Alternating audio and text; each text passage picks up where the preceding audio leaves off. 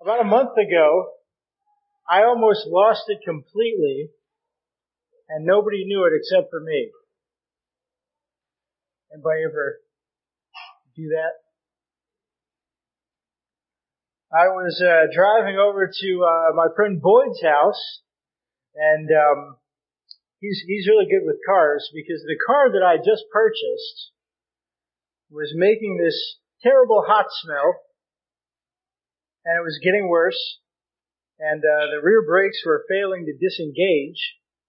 I didn't know that at the time, and I was literally dragging the back half of the car with the front half. Now, now Boyd is great, and we actually, he got me rolling that night, and he has great candor, and he ordered a few parts for me. But the fear still lingered, and at one point I actually had to excuse myself to another room and just call my wife. I just needed to talk to her. And, um, you'd think I would have been filled with thanksgiving for a friend who spent the evening with me, fixing the car, but Thanksgiving was not on my mind. Not a bit. I had no idea what was wrong inside me, but I, I figured it out. And I'll tell you a little bit later. My point for now is that when you watch what a person does, or doesn't do, and you watch how they talk about their feelings, or don't talk about their feelings, you can find out what they believe. And especially you can find out what they believe about God. You can see if they're thankful to God, waiting on Him in the midst of the unknown, or if they're unthankful, believing it's ultimately all up to them. Most privately, this, this comes out in the way that we pray or if we pray at all. And this is good because we've been talking a lot about prayer lately. Specifically, we've been talking about a method of how to pray, and this method is called ACTS, A-C-T-S, ACTS. Adoration, adoring God for who He is, confession, confessing to God who we are, and this week, thanksgiving. This Thanksgiving is a direct response to God's forgiveness of us. Let me first briefly connect last week's sermon with where we're going this morning. Pastor Drew gave us a lot to think about last week in his sermon on Thanksgiving, or on confession. It's, it's perhaps the most least practiced part of prayer, actually confessing to God in prayer what we've done or the condition of our hearts. But genuine confession to God gives us a really right perspective, and that perspective means that, that when we confess, we see how low we are, and we see how high God is, and how high His mercy is. And He offers us all that mercy, even though we offer Him nothing. And so then, our prayers overflow with thanksgiving, and so does everything we do, right? The heart of my argument this morning is this, because God has given us every reason to thank Him, we thank Him with everything we have. Our minds, our hearts, and our work. Total thanksgiving. And this morning's text, Psalm 100, paints such a picture. I'm going to start by reading all five verses, and then I'll just zero in on a few of them at a time. Psalm 100, it's five verses. Make a joyful noise to the Lord, all the earth. Serve the Lord with gladness. Come into his presence with singing. Know that the Lord, he is God. It is he who made us, and we are his. We are his people, and the sheep of his pasture. Enter his gates with thanksgiving and his courts with praise. Give thanks to him. Bless his name. For the Lord is good. His steadfast love endures forever and his faithfulness to all generations. We just sung that. This is point one. Thanksgiving transforms our minds. as we look at all five verses, I hope you can see this total Thanksgiving play out, but for now, I'm going to zero in on thanking God with our minds, and that's verse 3. So I'm going to read verse 3 again, because this is really important. Know that the Lord, He is God. It is He who made us, and we are His. We are His people and the sheep of His pasture. First, let me briefly explain why I'm starting in verse 3 and not verse 1. It's because what we believe, what we know in our minds informs how we feel and what we do. We know who God is, so because of that, we incline our hearts towards Him, and then our work just reflects that. All of it is done in thanksgiving out of something true God did that we first believed. So let's start in the mind in verse 3. The psalmist gives us three things that we should know about God out of which all thanksgiving flows. Those three things in this. The Lord is God.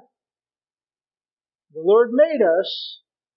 And the Lord will keep us. I hope you see these things right there, spelled out. I'm not interpretive yet. I'm just observing exactly what is right there written down for you. First, the Lord is God. As in, there is one God. There's not many gods. There's one God. And in the case of Christianity, this God exists in three persons. But one God, the Father, the Son, the Holy Spirit, they're working together. They've always been working together, John chapter 1. And they always will, and nobody is above them. Polytheism was absolutely huge at the time of this writing. And so the temptation all around and even mixed in with Israel is that the world is full of many gods. And perhaps they're fighting with one another.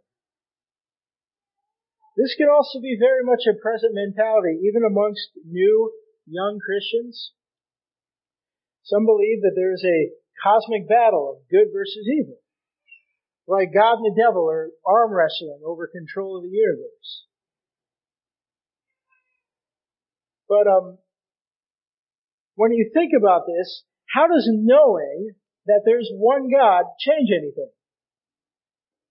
How, how does knowing that there's one God and that this God, the God of the Bible, is above all? How does that change the way that we pray, the way that we think, the way that we feel, what we do? Here's how.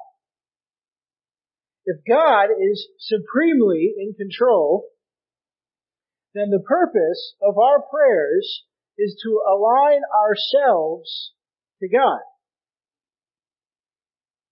But if God is not in control, then our prayers are an attempt to conform God to what we want. Or if what we pray for doesn't happen, then we will be convinced that God isn't listening. Or that perhaps we prayed incorrectly. And we'll try again.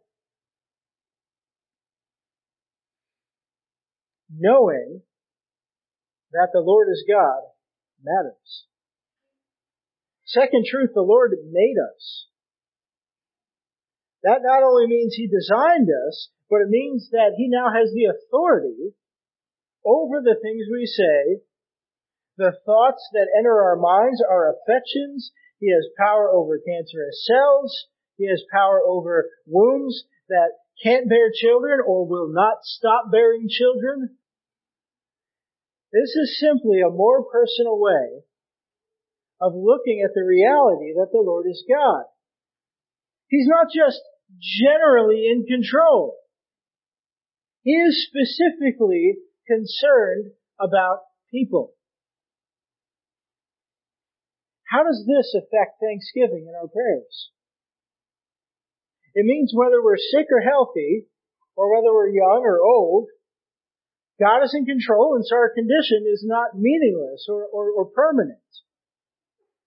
Again, there's, there's purpose. And I know as we, as we look around and, and many people here are ailing physically. Or globally, we see a lot of suffering.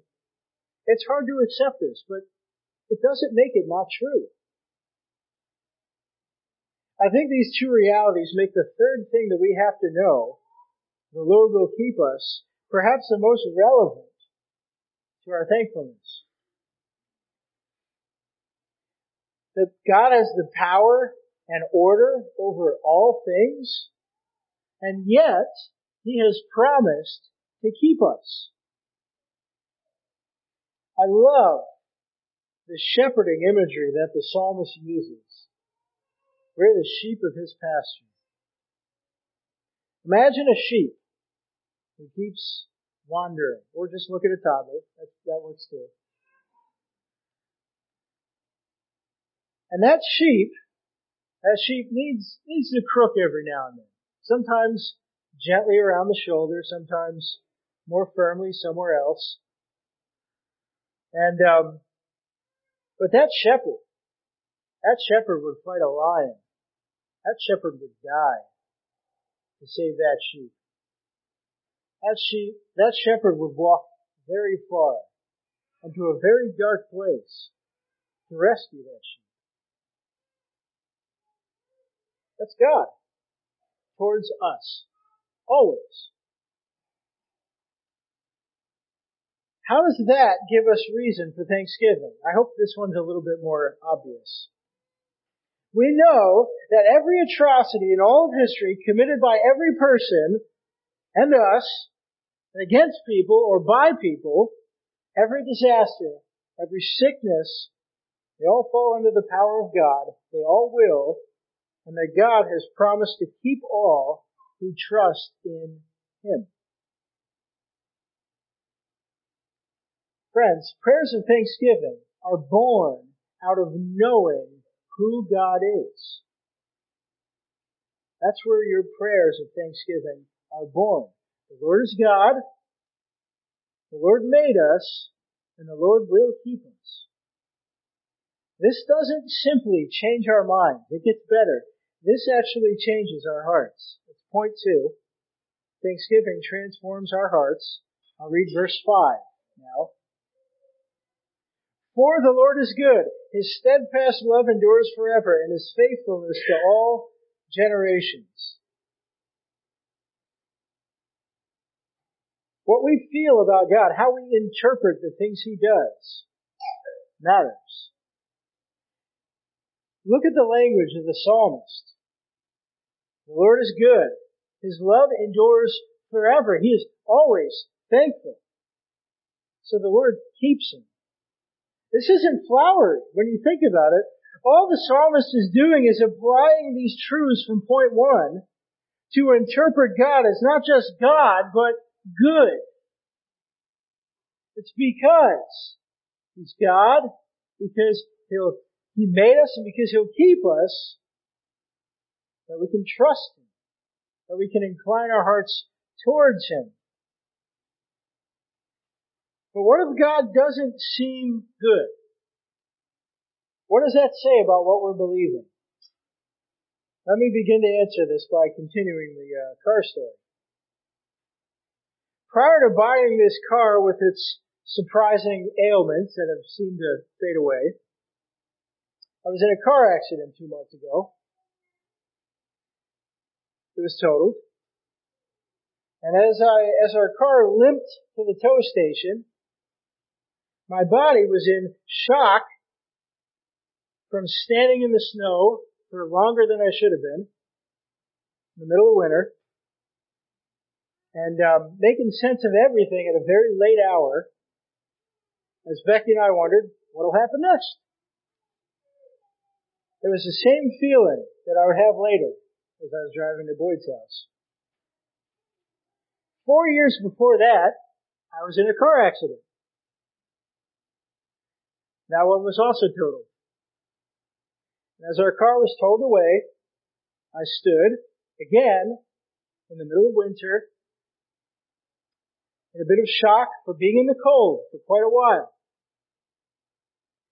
Making sense of everything as I waited for the police, wondering what will happen next.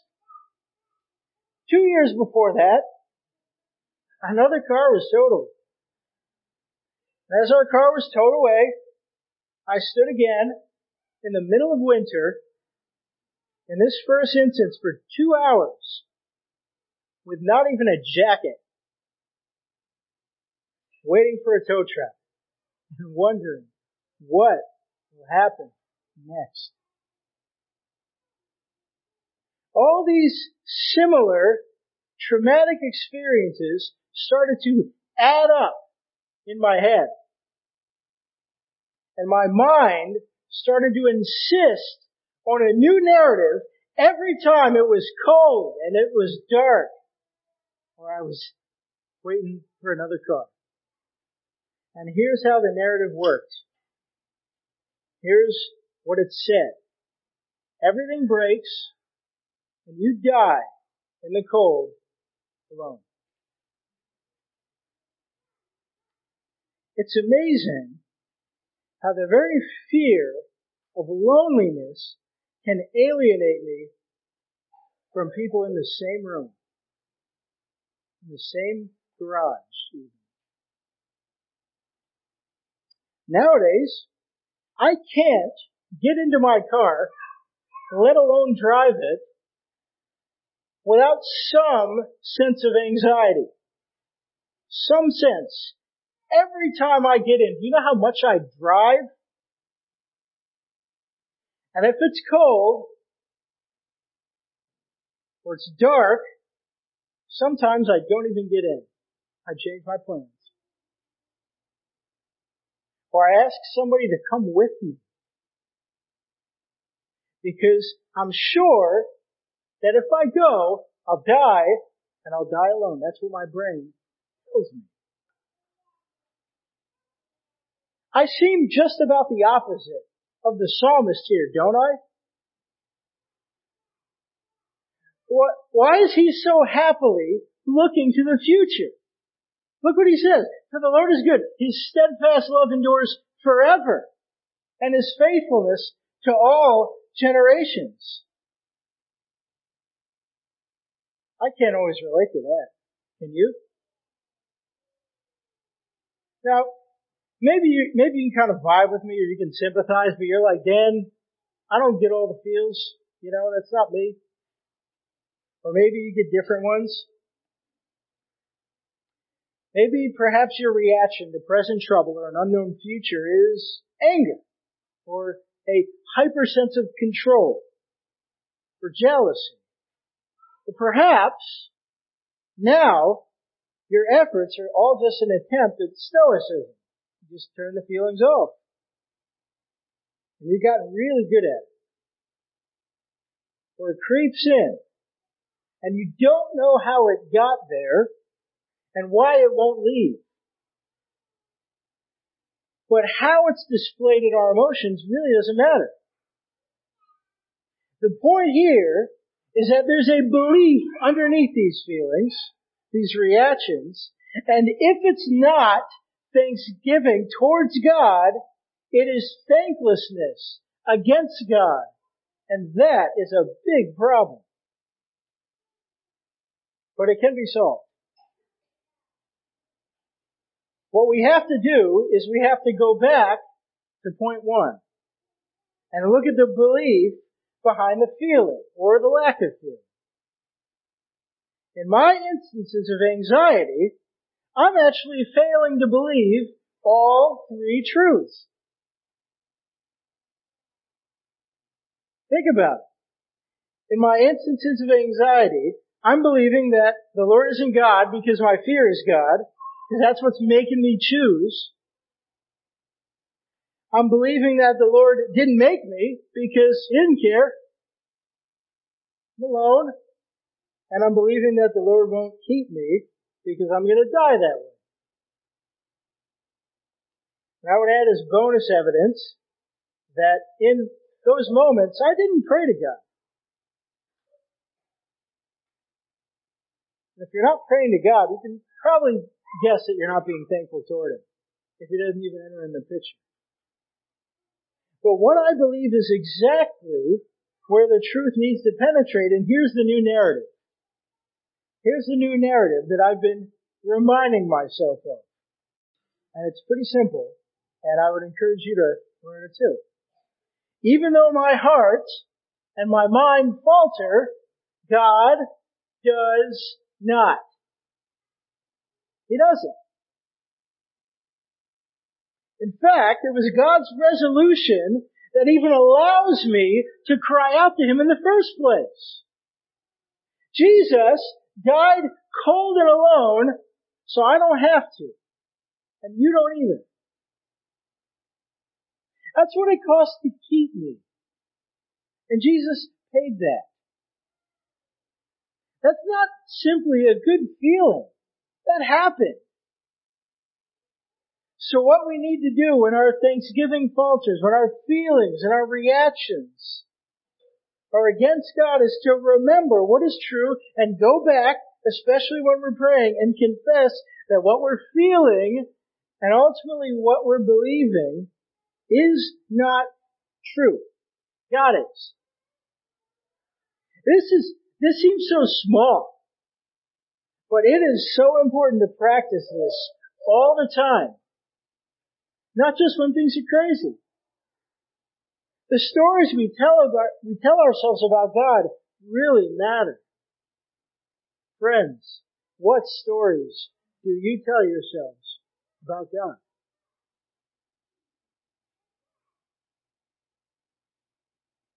Now this isn't a simple fix. Some people have been told or they've been, or they've chosen to believe a lifetime of lies about who God is. There are a world, a world of mental health issues that may need to be put into practice. And beyond that, everyone might have a different reaction, anxiety, anger, control, or a different baseline, different threshold, different ceiling even, for how much they can turn that off. And so to simply say try harder really does miss the point. It doesn't care for you. And that's not how God deals with us. Instead, in thankfulness, we remember as we confess, God is always faithful to forgive, and so we remain patient as we care for other people. We draw them out. And we entrust ourselves to those people. Like I called my wife up and I started talking to people about what was going wrong. Started to work. And it took a while. The Lord is God and He made us and He will keep us and believing that transforms the way that we feel. It means that I can stand on the road days from now, or months from now, or years from now, or maybe even on the way home. Maybe my car will break down again. I don't know. I know nothing about cars. So I go to Boyd. And I can stand on the road and I say, you know what, God? You own the cars on a thousand hills. And I'm on hill number five. Or even more than that, I can remember that God is with me right here. I know I love calling my wife, love talking to Boyd, Bill, whoever. I can remember that I will not die alone. He won't let me. Now imagine what thankfulness like that born out of knowing who God is, is going to do not just what you believe and what you feel, but how you work. What you tell people about God. What you choose to do with your time. How you choose to interact with your neighbors. That's point number three. I'm going to give us uh, some examples of how all this affects not only our work, but our prayers as we work. Point three, Thanksgiving transforms our work. I'm going to read verses 1 and 2 and then verse 4. I'll stop merry-go-rounding around this song. Make a joyful noise to the Lord, all the earth. Serve the Lord with gladness. Come into his presence with singing. Enter his gates with thanksgiving and his courts with praise. Give thanks to him. Bless his name. Now there are three ways that this psalm tells us to now outwardly thank God, to outwardly work. The first is the most obvious from the text. It says, we sing to him and we bless him. We make a joyful noise and we come into his presence with singing, according to verses 1 and 2. So we sing here, and some of you sing at home, some of you sing in the shower, some of you sing in your car. But we're also mindful of the songs that we allow in, right? Everybody singing is preaching. Don't forget that. And verse 4 tells us to bless His name. We speak kind words about God to ourselves and to other people. We are mindful of the words that we allow into our minds. Even as we talk to our neighbors then, we give God glory. This actually serves a purpose. It's not just for me. It's for them. Because if a neighbor opens up to me and shares something that they don't understand, and I can help them make some connection to God, I may have for the first time started to renew their minds and give meaning to something that they would call chaos. I get to do that. So we sing and speak of these truths which we know. Another nuance of this application that I want to draw your attention to is also in verse 4. We enter his courts with thanksgiving. We enter. It means we come in thankful even if we don't feel thankful. Church, when you think about it and you look at these five verses in order, they actually look a lot like your average church service. Look at it. We start with singing, verses 1 and 2. And we learn from the Bible and we recount truth, verse 3. And then we sing and talk some more, verses 4 and 5. And we interpret it all as good. And I say that because I don't always coming, I don't always come in here feeling like singing. You? Corralling the kids, in the car, put your pants on, sing? What kind of week I had? I want to sing. Or talking. What I need to do and what we need to do is sing anyway. Simply because the object of our singing is true and good. And worthy, worthy of our singing, isn't it? One final nuance and then I'll move on to the next application. The phrase enter his courts is not simply church. Since God has taken up residence in our hearts, in our minds, we are His courts. So the application is daily, and I've already said this, so I won't go on. We approach our, our own bodies, preaching thanksgiving to ourselves of what we know to be true. Because the Lord is God and He made us, and He will keep us. Secondly, we serve God gladly. That's verse 2 no matter our role in life, but I'll focus more specifically here, no matter our condition, we serve with gladness. Since it really is all about God, we're actually free to humble ourselves even if it's something we don't feel like doing. And it means no job is too big, but no job is too small. Tom recently shared ways you to use a member can actually help our church function week by week. All these ways you can serve. And if you're like me, you might have started looking at the ones that you're good at, or the ones that you like, or saying, man, I hope they don't ask me to do that one. When our works falter, and we're tempted to feel a certain way and not want to work, what we need to do is remember the truth.